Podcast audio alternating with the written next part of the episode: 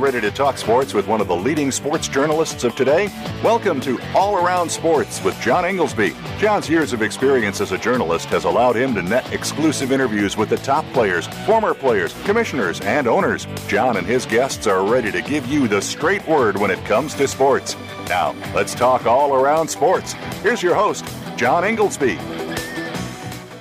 Voice America listeners, welcome to my 307th ever show of All Around Sports. Each Monday at 1 p.m. Eastern Time, we broadcast live from Boston to go all around the world of sports for one hour to discuss what happened this weekend and what's ahead for this week.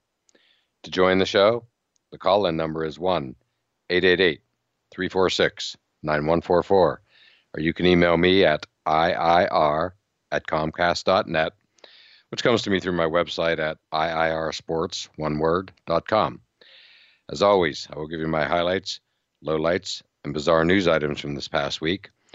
Also, we will be joined next segment by our weekly call in expert, AP Stedham, veteran media personality who for years has covered Alabama football, among other sports. So we'll look forward to having AP join us as always.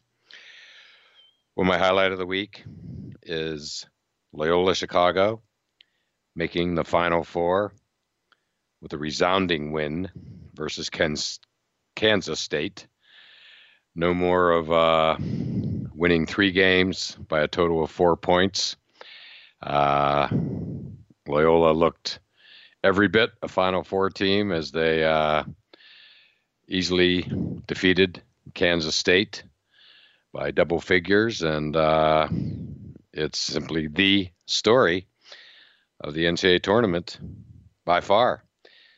It's going to be the Sisters Jean show down in San Antonio. It already has been, and it's just going to increase exponentially. She, of course, is the team chaplain, age 98 years young, and uh, she's just been terrific. Uh, terrific interview, and uh, as evidenced by her great one liner when they asked, uh, What did Loyola Chicago give up for Lent? She said losing. And of course, uh, there's the looming possibility that she and she expressed her uh, enjoyment of Charles Barkley as an announcer. So those two may get together down in San Antonio as well. So uh, it's going to be great. I spent a lot of time down in San Antonio uh, covering and working at the U.S. Army All American Bowl for years, and it's just a great city, Riverwalk and whatnot. Uh, great weather typically, and uh, I think it's just going to be a great Final Four host city. So it's quite a weekend. Uh, the NCAA Eastern Regional was here in Boston, so a lot of energy in the city. So I went in yesterday uh, or into the Boston Garden area, TD Garden, I should say, and ended up what, going to a Villanova watch party. Tons of Villanova fans here, given the easy drive from Philadelphia, not mention the countless alumni who live up here in the Boston area. So it was absolutely great. Uh, pre-game, watching during the game, and uh, then post-game uh, was the best of all because they were obviously celebrating while watching with great interest the Kansas Duke Classic. Uh, and the classic it was with two of college basketball's thoroughbreds uh, going into overtime, where Malik Newman of Kansas stole the show. He scored all 13 overtime points, and he was uh, covering Grayson Allen, on that final shot in regulation that would have won the game for Duke. It literally bounced on the rim, touched the rim at five different points as it rolled around and then finally came out. Uh, so, what a moment. That may have been the quintessential moment as that ball was uh, circling around the rim uh, it was just fabulous watching with the big crowd of people who truly had a vested interest. meaning the Villanova fans, knowing they're going to be playing the winner of that game this coming Saturday in San Antonio. And in addition to that, uh, tons of West Virginia and Purdue fans, uh, as well as Texas Tech, who was actually playing uh, Villanova yesterday in the Eastern Regional Final. They were in the area as well. Uh, you know, even though their teams lost, WVU and Purdue on Friday night at the Garden, uh, you know, why not stick around for a weekend in Boston? And that's exactly what they did. So it was a genuine hoop extravaganza. And uh, it was just so much fun. Uh, just being around the Garden before, during, and after the game. Even went to a Duke uh, watch party for a time. Uh, a fair amount of Duke alumni here in Boston as well. So it was just really uh, enjoyable. And I think it just sets up for a perfect Final Four Villanova, Kansas, and Michigan, Loyola, Chicago. Reminds me a little bit of. Uh, you know the uh, some of the previous Final Fours we we've had where you have a C- Cinderella crashing the party, whether it's uh, Butler, George Mason, VCU. I think uh, when that happens, it just makes the entire Final Four. I think it just elevates it because uh, number one, uh, Cinderella just draws in the casual fans, uh, just to root for the underdog. It's the American way. So Loyola Chicago has that in spades this week. Uh, and then that's balanced off by, you know, two absolute basketball blue. Uh, Kansas forever, Villanova, uh, great history, but if, if, if, there's any doubt, they have certainly moved into the uh, blue blood uh, arena. No doubt about that. They're there. This the second Final Four in three years. They of course won the title two years ago in Kris Jenkins' memorable shot. So it is going to be uh, a terrific Final Four, and nothing like Saturday night. The two games back to back. Uh, one of the top sports nights of the year in American sports. Sticking with the final with the uh, regionals, my bizarre story of the week was Florida State on Saturday night playing Michigan down four. And then they came down the floor with about 15 seconds or so to go and took just a terrible three point attempt. Uh, but then the bizarre part was they were not fouling and let the final 11 seconds just run off. And what was made it so bizarre was the fouling strategy had actually worked in the previous couple minutes as Michigan was missing fair amount of foul shots, including a couple uh, uh, front end of the one on ones. And so, you know, it was just surreal to watch the 11 seconds just basically go off the clock with no attempt at a foul, no nothing. Michigan basically just dribbled it off while the Florida State players uh, stood around. Uh, it got even more bizarre when minutes later, uh, Dana Jacobson from CBS interviewed Florida State coach Leonard Hamilton, who basically was put off by the question. It was, of course, the obvious question. I had it in my mind. Uh, you know, the announcers were talking about it. Charles Barkley and the crew were immediately wondering about it, and you, you had to. It was just so uh, obvious that you had to deal. You know, that that was just so so bizarre. They did not foul. So Leonard Ham, Coach Hamilton was just uh, quite put off. Almost seemed confused. Actually, made a reference of like not really recalling like the final minute and almost walked off. Uh, but to his credit, he uh, stuck with it and praised Michigan. And then come out in a tweet this morning and just said uh, the emotions got the best of him, and immediately following the game. And so all credit to him for, uh, you know, following up on it, shall we say.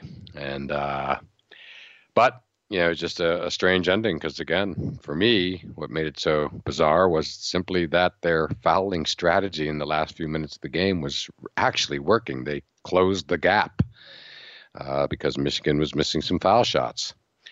So, uh, we shall see. Michigan is in, uh, Big Ten Conference champions, and they're going to go against Loyola Chicago and uh, two Midwest teams bound to be great stuff. But again, Saturday night, sure to be special. Well, my low light of the week is Steph Curry's hyperextended knee, which Coach Steve Kerr of the Golden State Warriors said is going to keep him out of, not uh, through the opening round of the playoffs. Uh, you know, this is seismic stuff, uh, potentially. Uh, if indeed it rolls into the first round, Golden State, basically all four of their stars, Kevin Durant, Draymond Green, Klay Thompson, and now Steph Curry, are injured, coming off injury, whatever. Uh, it feels like forever since we've seen the four of them on the floor together. Um, but this is a game changer potentially in every way, in that uh, it feels like it's almost you, you know it, the Houston Rockets are now going to be the number one seed in the West, forcing Golden State uh, if they want to defend their title from last year, their second in three years, uh, that they're not going to have home court advantage theoretically uh, if they end up playing Houston in the Western Finals, which is what certainly we all expect. Uh, and then without Steph Curry in the first round, if it really turns out that way, and he's been injured before, he comes back fairly quickly and plays well when he comes back. Uh, you know, anything's possible. Uh, even the lower seeds in the West are excellent teams. They're so stacked out west. So that is going to be, uh, you know, pretty interesting to watch. Uh, Steph Curry is the shining star, shining light. Uh, speaking personally, you know, I've gone in to see him in, in the garden twice when he's come in the past few years. He's the, for me personally, the you know the best watch in basketball, uh, and to not have him there would just really uh, the the playoffs would be missing something. And lastly, my NFL player engagement story that I wrote uh, was on Andrew Hawkins, uh, former Brown and Bengal, uh, talking about how attending NFL broadcast boot camp has helped launch his very impressive media career in just the last uh, less than a year. Uh, he's on ESPN, does a podcast with former Brown great offensive lineman Joe Thomas. Uh, works with LeBron James and Mavericks Carter's company. Uh, spoke at the MIT uh, Sports Symposium recently up here in Boston. So Andrew Hawkins is a uh, is just having a terrific start to his media career. No surprise, he grew up uh, right in the area where I grew up. Actually, went to my rival high school back in Western Pennsylvania. He's from Johnstown. I grew up in Altoona, a little bit of Sparta and Athens there, and he's just a terrific guy. I've also uh, interviewed on a few occasions his older brother Artrell Hawkins, who had a terrific NFL career himself, including with the Patriots and uh, also with the Bengals as well, uh, among others. And the Hawkins family is, uh, you know, when it comes to Johnstown, Pennsylvania, and maybe even Western Pennsylvania, they're the first family of football.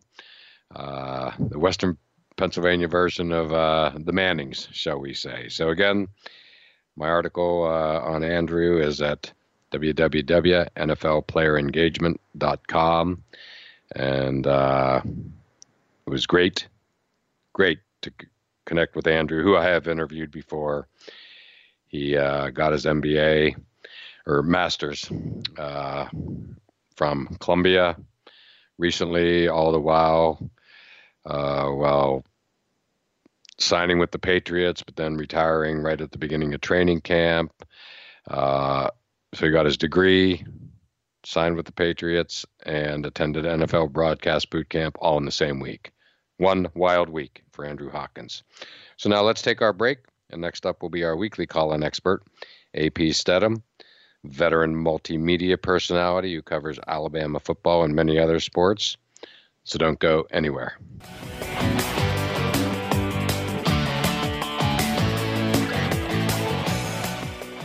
Become our friend on Facebook. Post your thoughts about our shows and network on our timeline. Visit facebook.com forward slash voice America.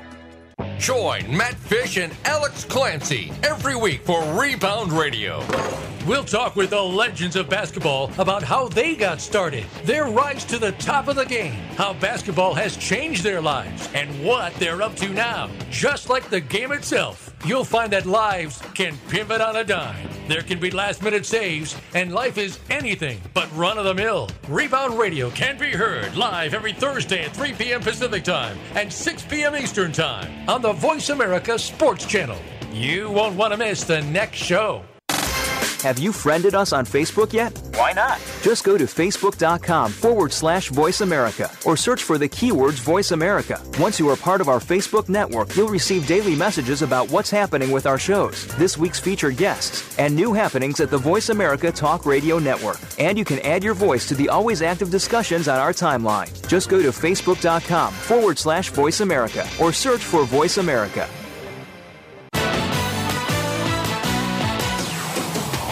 You're listening to All Around Sports with your host, John Ingoldsby. Become a part of today's show by calling 1 888 346 9144. That's 1 888 346 9144. Or by sending an email to IIR at Comcast.net. Now, back to the show. Voice America listeners, welcome back to segment two of All Around Sports, and I am your host, John Ingoldsby. To join the show, the call in number is 1 888 346 9144. Or you can email me at IIR at Comcast.net. And it's that time of the show and our weekly call in expert, AP Stedham, veteran multimedia personality who covers Alabama football and many other sports. Well, thank you for joining us. And uh, you, like tens of millions of others, including myself, uh, watched a lot of basketball over the weekend, March Madness, and uh, I thought it was great. The Final Four is now set. And uh, what was your takeaway from the weekend? Yeah, John, I think we've discussed this in the past a few times about the level of skill required to be a good basketball player. And if you have the skill versus the optimal level of athleticism, you can compete at a high level. And you saw that from t- teams like Loyola of Chicago. They all can dribble, shoot, and pass and they were over able to overcome more athletic teams and get their way to the Final Four. Absolutely, I watched that game uh, in its entirety, focused uh, on Saturday evening, and you know, had watched the first three games, which they won by a total of four points. Uh, great buzzer beaters and whatnot.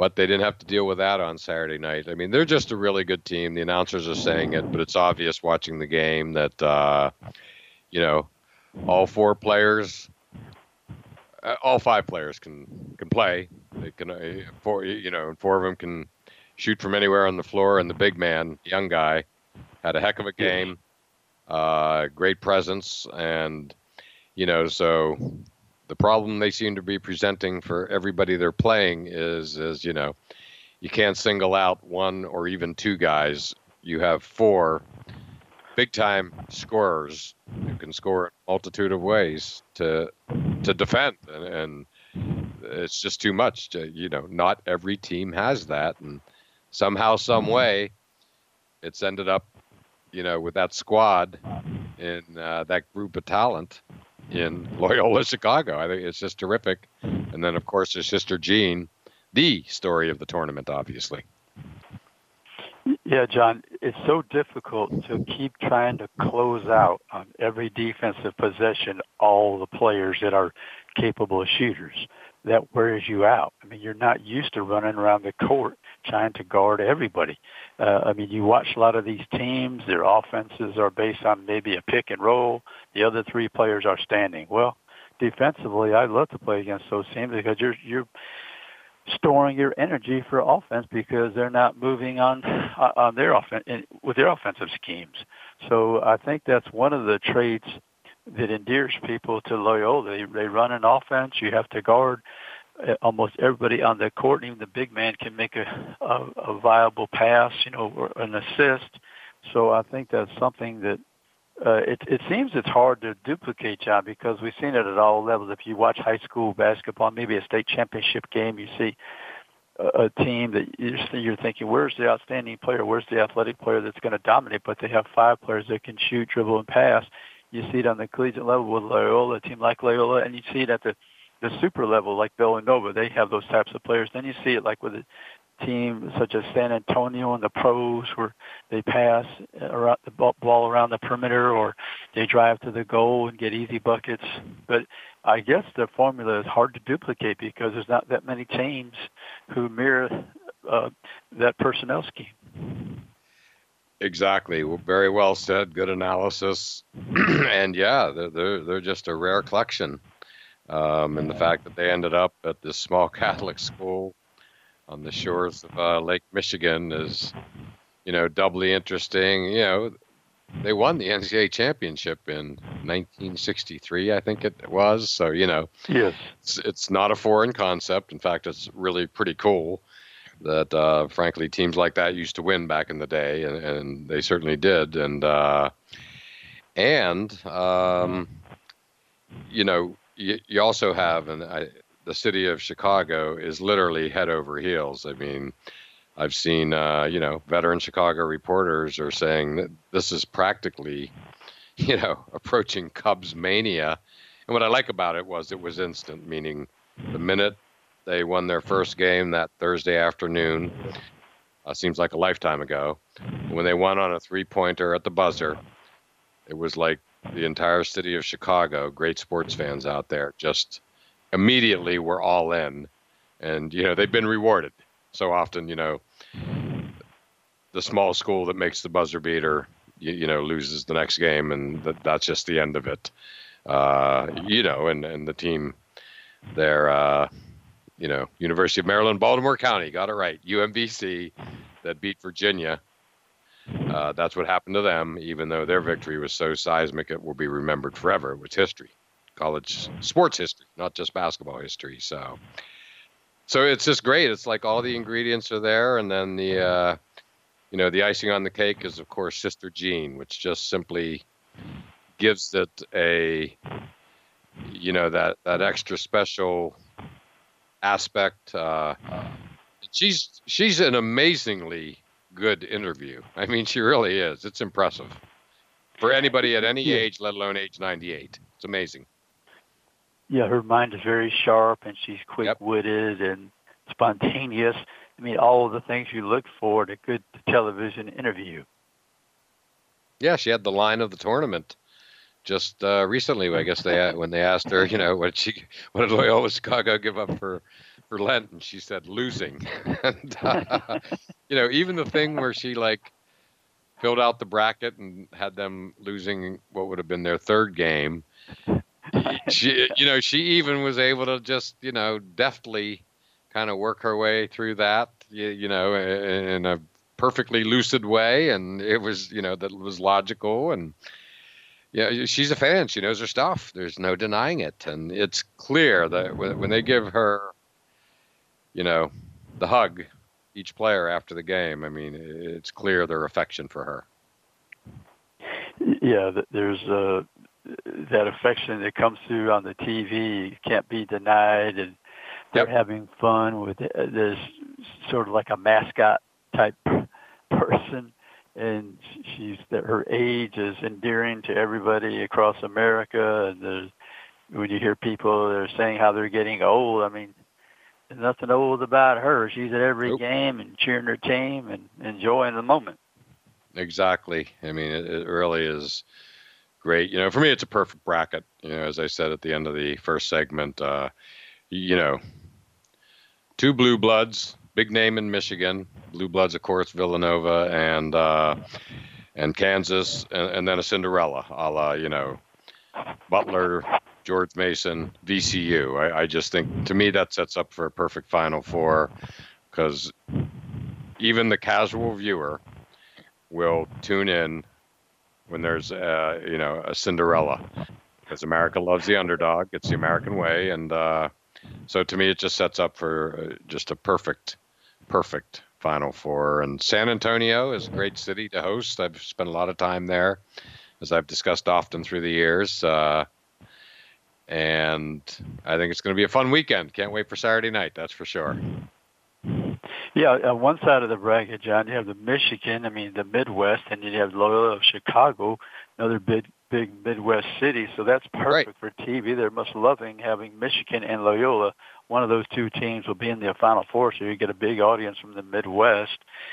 And and you know then on the other side you get the East Coast of uh, Villanova and uh, also Kansas uh, uh, blue blood. So I think the TV people are probably pretty happy. There's nobody from the West Coast or the South, but I think they have two big areas uh, that will watch the final final game.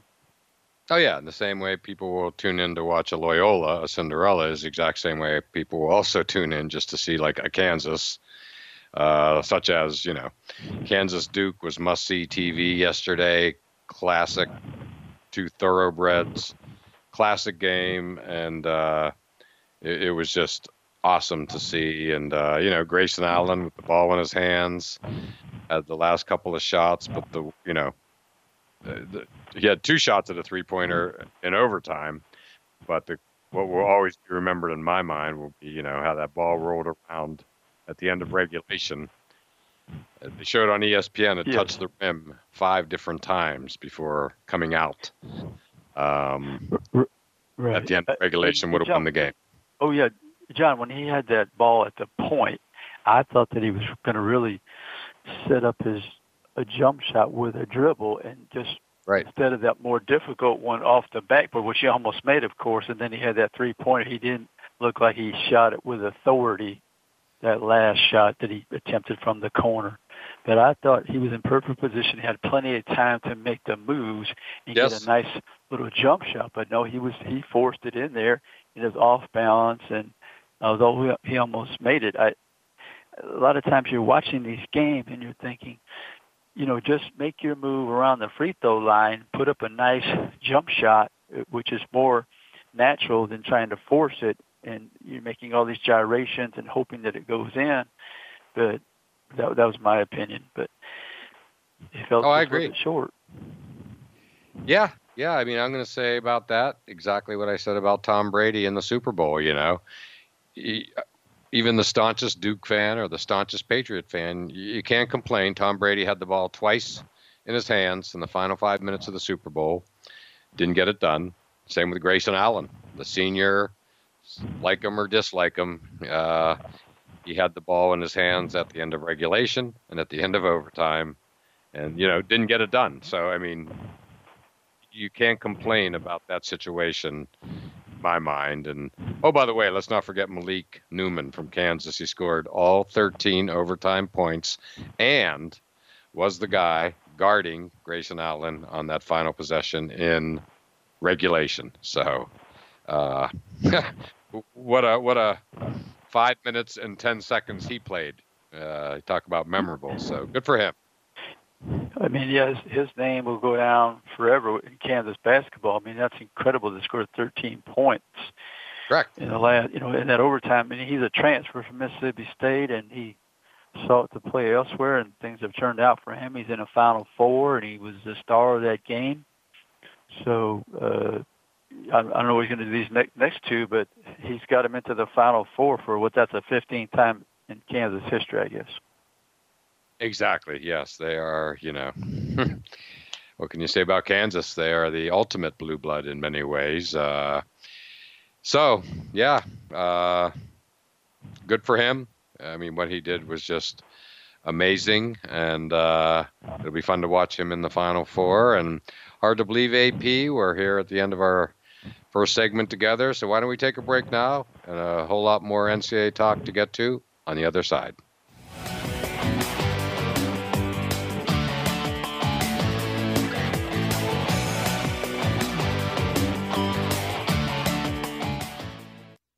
Follow us on Twitter at VoiceAmericaTRN. Get the lowdown on guests, new shows, and your favorites. That's VoiceAmericaTRN. We're making it easier to listen to the Voice America Talk Radio Network wherever you go. In addition to listening live, you can check out information about your favorite talk show hosts, discover new talk show personalities, add shows to your list of favorites, and listen to all our show archives on demand. All from your iPhone, Blackberry, or Android. Download it from the Apple App Store, Blackberry App World, or Android Market, and get ready to tune in. The Voice America mobile app, powered by AirKast.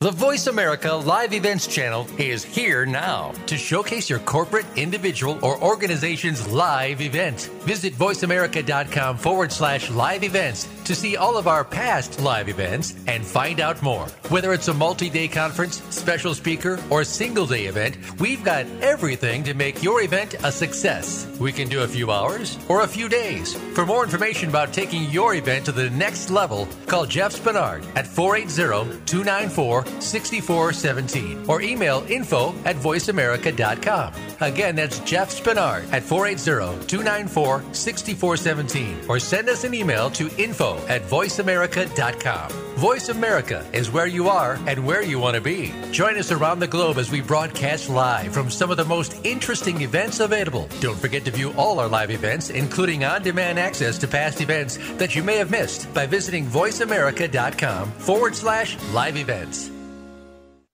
Are you ready for a broad look at everything to do with the world of sports? If so, tune in to the Mike Abadir Show. It's a unique perspective to the connections between sports and business. Host Mike Abadir has negotiated numerous deals in the NFL. Along with co host Gino Bacola, Mike will bring his expertise, discussion, and some terrific guests to the airwaves. Listen live for the Mike Abadir Show every Thursday at 11 a.m. Pacific Time, 2 p.m. Eastern Time on the Voice America Sports Channel.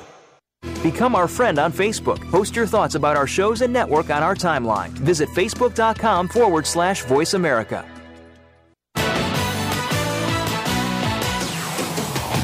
You're listening to All Around Sports with your host, John Ingoldsby. Become a part of today's show by calling 1 888 346 9144. That's 1 888 346 9144. Or by sending an email to IIR at Comcast.net. Now, back to the show. Voice America listeners, welcome back to segment three of All Around Sports, and I am your host, John Ingoldsby.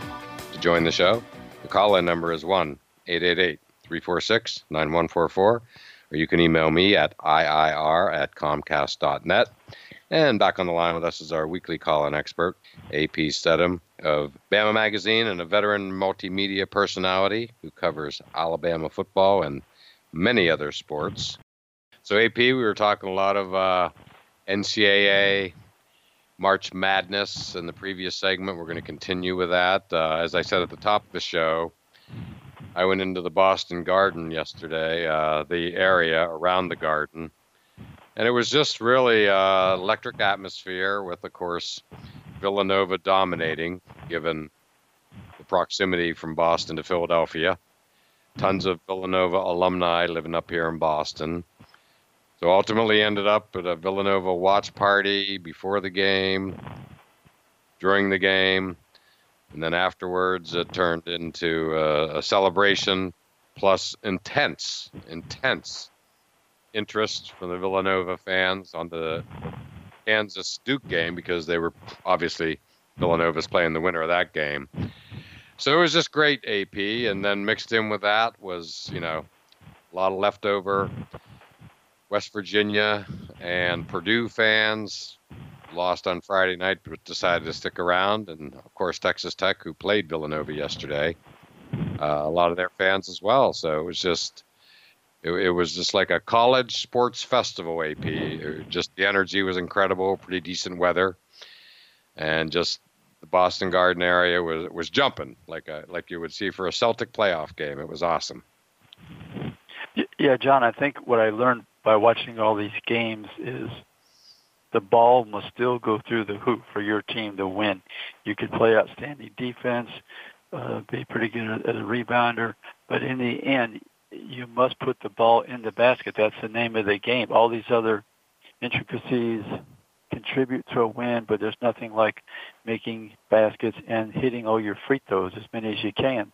It, it's just, you know, uh, it's mandatory if you're going to keep continuing in the tournament, winning games. I mean, even though uh, yesterday when you watched the Texas Tech game, both teams were off. The team, the better offensive team, you know, Villanova, they they were able to survive. Uh, Texas Tech, they did everything, played defense, hustled, but they couldn't make baskets, and so it's just imperative that you you score in the game of basketball. It's just not like football. You can hold somebody to 14 to seven, or I don't believe you can hold teams down for six games and win that tournament. Right, and it's you know it's such a good point. You know, and Charles Barkley himself touched on that at one some point over the weekend, where he basically said, you know. Uh, just that you have to have offense to win NCAA tournament games. Period. There's no uh, the old adage of defense wins championships doesn't necessarily apply, uh, you know, to basketball in general, and certainly to March Madness. You, I, I, think the best evidence of that, AP, and I think it's gotten lost in all the craziness of the past couple of weeks, is uh, when Virginia lost in the historic upset uh, as number one overall seed, losing to a 16 for the first time in college basketball history. They ended up scoring 52 points. I mean, that, to me, that, that's the story of that game. The number one team in the country and in the tournament, overall seed, scored 52 points. They're not going to beat anybody, let alone University of Maryland, Baltimore County, who scored over 70. Uh, so you're right. I agree with you 100%. Yeah. Yeah, John, you know that is with the three-point shot and and the shot clock. So, I mean, that's a really bad game when you score 50 points in college basketball nowadays on the men's side. It's just you've got to come up with something to make it fun for your team. You have to, and you have to be able to compete uh, with many styles of basketball as well. I mean, if you're a team that likes to run your offense and run the shot clock down, if you're behind you've got to scrap everything and make the adjustments. I mean, nobody did that better than maybe Jim Valvano, right? He had an offensive game plan and it wasn't working or defensive, he would change on the fly. He he he didn't hesitate. He he made the switch, and his teams were better uh, through the years with, with that type of coaching style. Absolutely, absolutely. Uh, you know, I'll go back to another example, a different sport, but you know, growing up uh, watching the Pittsburgh Steelers in Western Pennsylvania, where I'm from. Uh, you know, when you think of the first two Steelers Super Bowls in the uh, early 1970s, mid 1970s, you, you, know, you think steel curtain and defense. And to me, the the uh, biggest uh, you know compliment you could ever ever pay Chuck Noll, their legendary coach, would be you know when uh, you know, when he when Bradshaw finally came around and Swan, Stallworth, uh, you know, he knew what to do, and all of a sudden, their their next two Super Bowls were all about, you know, mostly about more about the offense, and Bradshaw sw- throwing to Swan and Stallworth, and that to me is, you know, you know, and then Belichick does it as well. You know, he's uh, had his moments with defense, but you know, when into you know when Brady got has people like Gronk or Randy Moss, you know, go put it up 50 times a game. So that to me is, you know, you got to have the offense, and I know defense wins championships. I get it, but uh, not as much in in basketball as football. Plus, if you just have a great you know, offensive threat, anything is possible. You know, uh, you know, if you have that one guy. Uh, but you know, go ahead. I'm sorry. No, no. They say, John, if you if you have somebody who commands a double team, right, basketball, that's clearly critical to to improve the other players on the court. Or you have an extreme, extremely good passer who can set up the other people. Uh, and then if you have uh, individuals on your team that can make the three pointer, and let's say uh, there's three of them, then that's such an advantage because as said, you're going to have to close out all the time, and that wears the other team down defensively, and they can't do it for six games.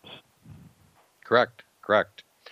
Um, speaking of not doing it, we can't go any further without talking about the bizarre Florida State Michigan ending, where they come down, Florida State down four, 15 or so seconds to play, and the guy just rushed up, the Florida State player just really rushed up a, a horrible three point attempt, which was odd in and of itself because he had time. But then what was even more odd was, you know, when Michigan got the rebound with 11 seconds left, again up four, that Florida State didn't foul. They just let Michigan dribble the ball out. 11 seconds can feel like a lifetime. Uh, and what was crazy about that was that they had been fouling Michigan previous few minutes because they were behind, and the strategy was working.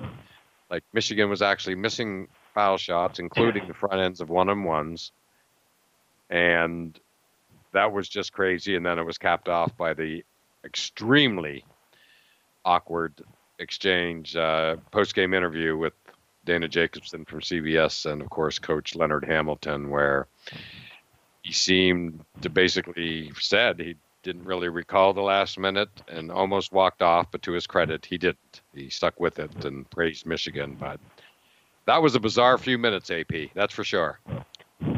Yeah, I watched that game and I saw that there was 11 seconds and they just let the clock run down. And I'm thinking, I've seen it. I mean, I I go back so far, John. I remember that it was 18 seconds. I think one time when North Carolina was down by, I think eight against a team, and uh, this was without the three-point shot years ago. And Walter Davis hit about a 40-footer to tie it, and they had they were down. I think it was eight with 18 seconds to go, and that was before the three-point shot. And uh, so I'm, I don't know why Coach Hamilton chose not to foul he'll have to live with that, I guess. I mean, that that was it was like as you said, the correct word is bizarre. Yes. Because the, the NCAA tournament is built around these last second shots, and and all these things that could happen in a few seconds. If you if you get lucky, you practice all these things of you know throwing the long pass and the, taking the ball out of bounds and and you know why do all these things if you're not going to employ it when the time comes? Yeah and then we had that game just a couple of weeks ago maybe the craziest ending of all time where i'm remembering it correctly it was certainly louisville but was it virginia playing louisville and virginia scored yeah, yeah. four or five points in the last one second? It seems impossible but i think i'm right about that or one most two seconds. I think it was like 1.8 seconds. Uh, and they were down a short amount of time Yeah, yeah, it was a, it was a lot shorter than 11 seconds. And oh, by the way, that 11 seconds, as I'm watching it, it was like the longest 11 seconds ever. Like I'm watching in disbelief as Florida State is not fouling, and it just seemed to go on endlessly for you know. Typically, these 11 seconds fly by, obviously, but that was right, crazy. Right.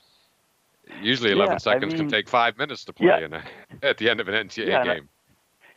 Yeah, and I've always thought of, of Leonard Hamilton's teams as competing to the final buzzer. Well, that so was that the really surprised me.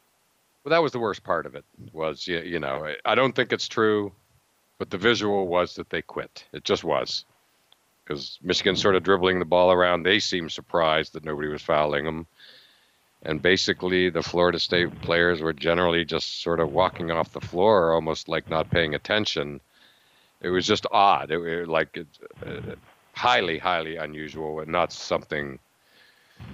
Not only not something we're not used to seeing. I don't know if I've ever seen anything quite like it before at the end of a tournament game. So just you see it all in March Madness, don't you, AP? Yeah, yeah, and I'm I'm thinking about the question: Why not? Why not right. try? Well, again, and my big thing, my instant thought, like within the first two to three seconds, was the strategy had been working. Michigan had been missing foul yeah. shots, and Florida State had cut into their lead. You know, in the two, three, four minutes left to go in the game, it was like I, I could almost make more sense of it. Like Michigan was just simply draining foul shots, you know, every one that they were getting in the last few minutes, but it wasn't happening that way at all. And I think there was one guy on Michigan that was not a good free throw shooter, and he was missing consistently. So they they actually you know had a target that they couldn't foul. But not to be AP and hard to believe again. Uh, these segments go so quickly, but we are done with this one as well. Uh, we have one more to go, and we'll do so on the other side.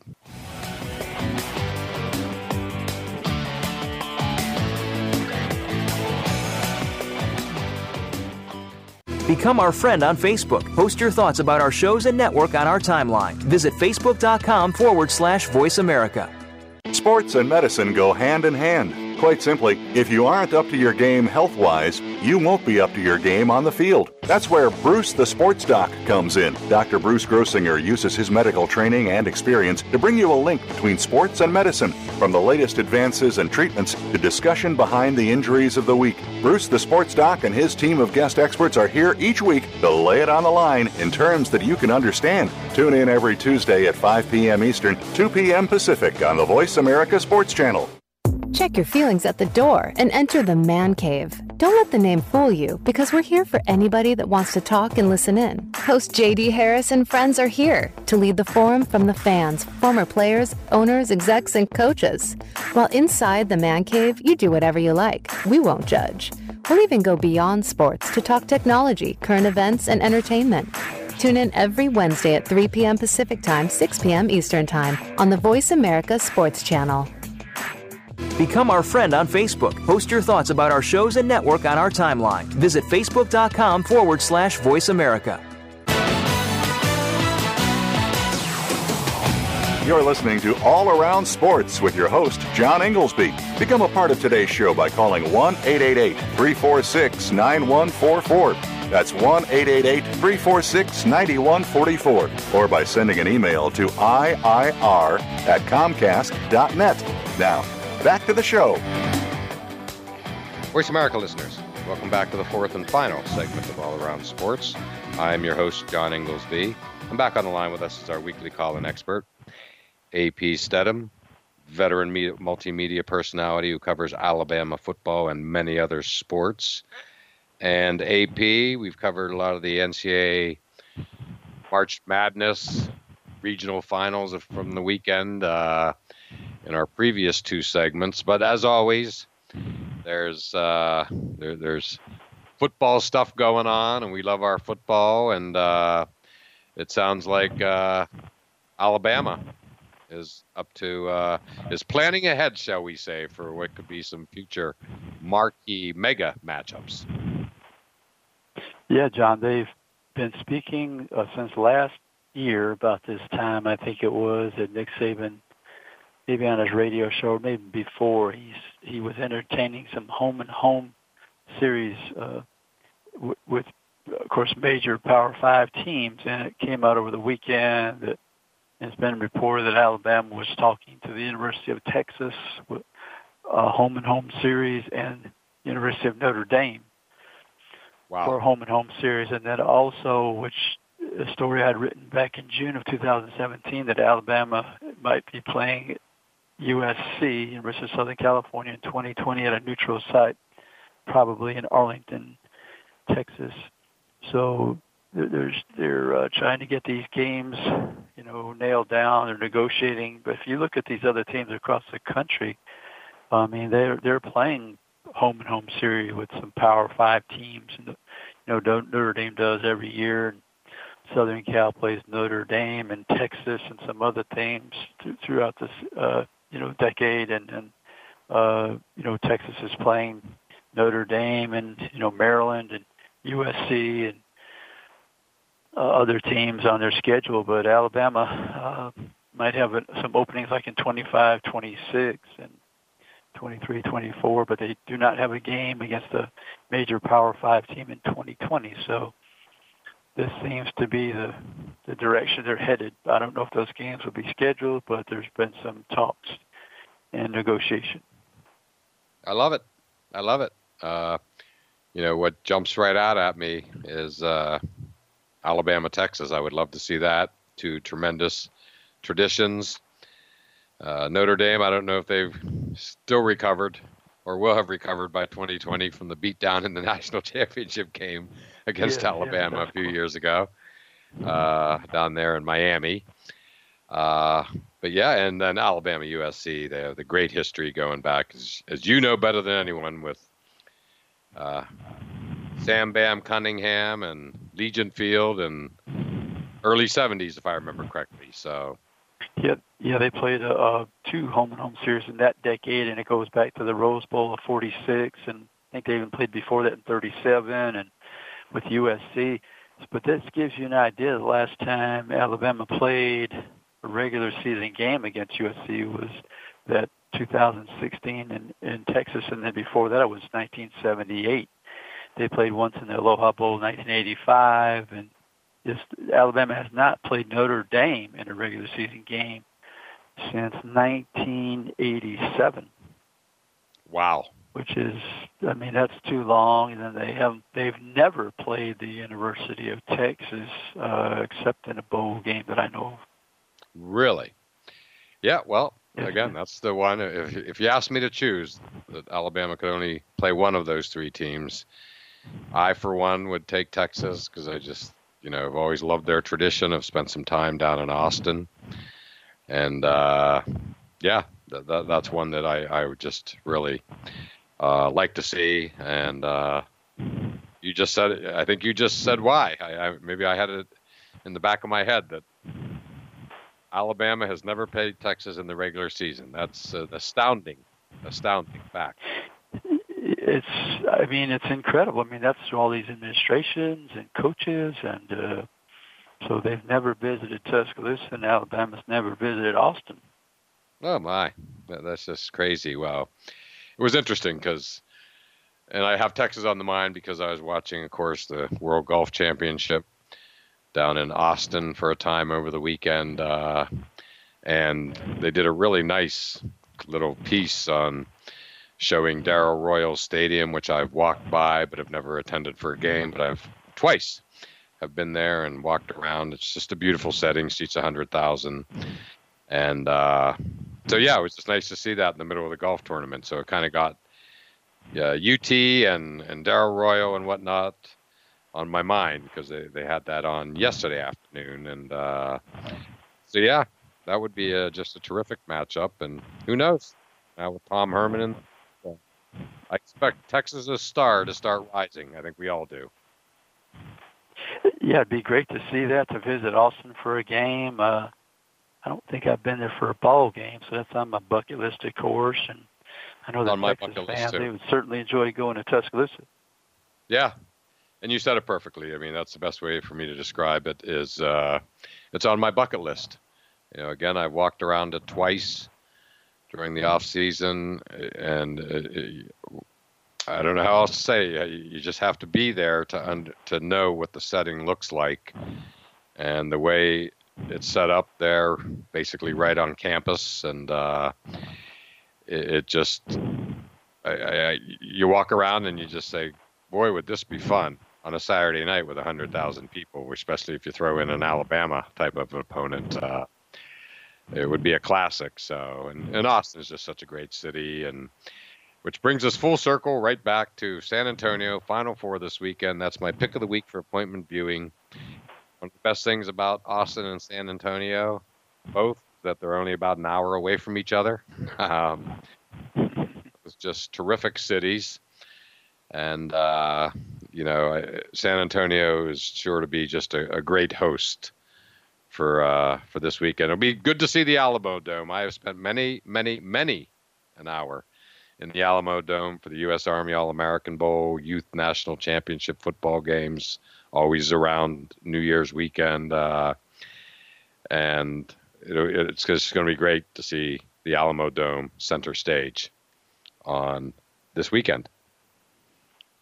Yeah, they've hosted that many times, and that, River Walk is famous, and it draws the attraction of people from all around the country. And the Alamo itself, Yep. uh, be a nice, nice venue, and you get four teams that uh, we're going to set the stage, and of course Cinderella is at the dance, which always makes it interesting.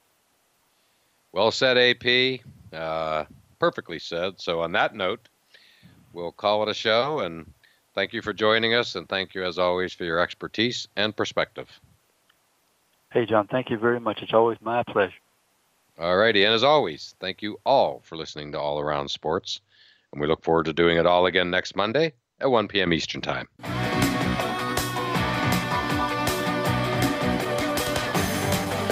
Thanks again for tuning in to All Around Sports with your host, John Ingoldsby. Be sure to tune in again next Monday at 10 a.m. Pacific Time, 1 p.m. Eastern Time on the Voice America Sports Channel. And we'll talk sports again next week.